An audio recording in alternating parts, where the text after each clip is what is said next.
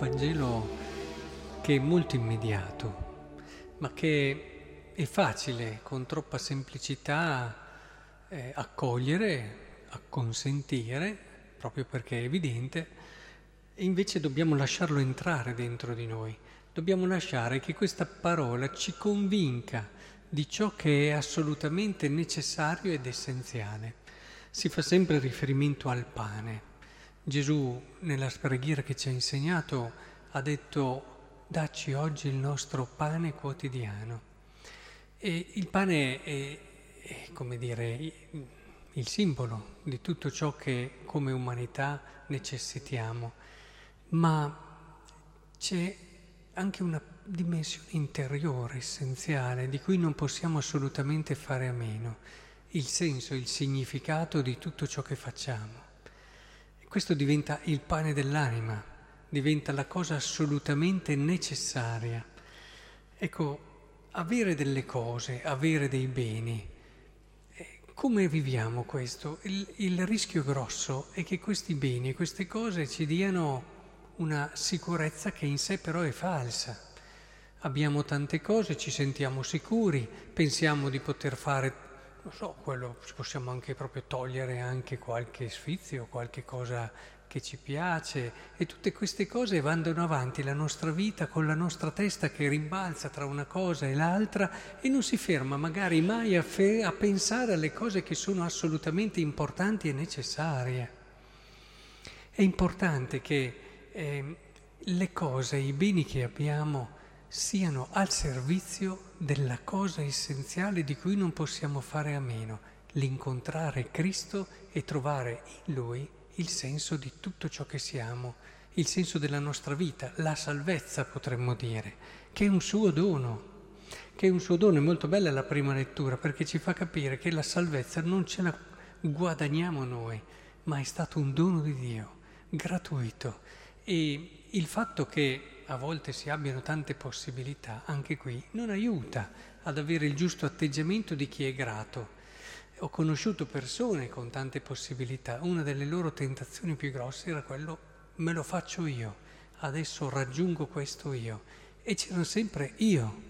Facevano fatica a porsi nell'atteggiamento semplice di chi riceve, di chi gratuitamente riceve che è l'atteggiamento dei salvati, in fondo, che non vuol dire non fare niente, vuol dire però farlo con lo spirito giusto.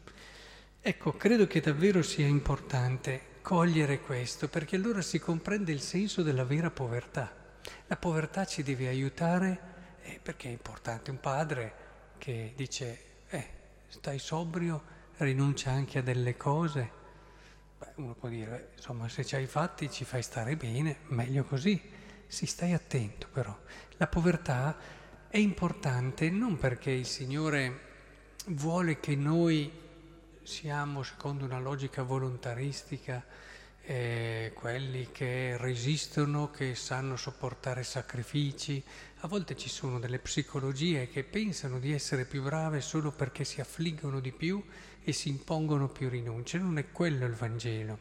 Nel Vangelo c'è sempre qualcosa per la nostra gioia. Il Vangelo è la buona novella, quindi tutto quello che c'è nel Vangelo serve alla nostra gioia. E allora come ci sta la povertà mm, con la gioia? Facciamo un po' fatica a metterle insieme. Ci sta in questo senso, che più ci liberiamo dalle cose, più è facile che abbiamo la testa libera per comprendere ciò che è veramente essenziale, la vera ricchezza. Quando San Francesco diceva, a parte che dice quando non hai niente hai una pace incredibile e non hai la preoccupazione di perdere chissà che cosa e stai bene, però anche quando sei semplice con poche cose, tu guardi all'essenziale, hai più libertà per riconoscere che Dio è il tuo tutto e che in Lui trovi la vera ricchezza. E allora vai quasi istintivamente a cercare le cose più vere e più importanti. Ecco, penso davvero che in questo senso il Vangelo di oggi ci dia davvero un'indicazione chiara. Cerchiamo ciò che è essenziale nella vita, di cui non possiamo fare assolutamente meno.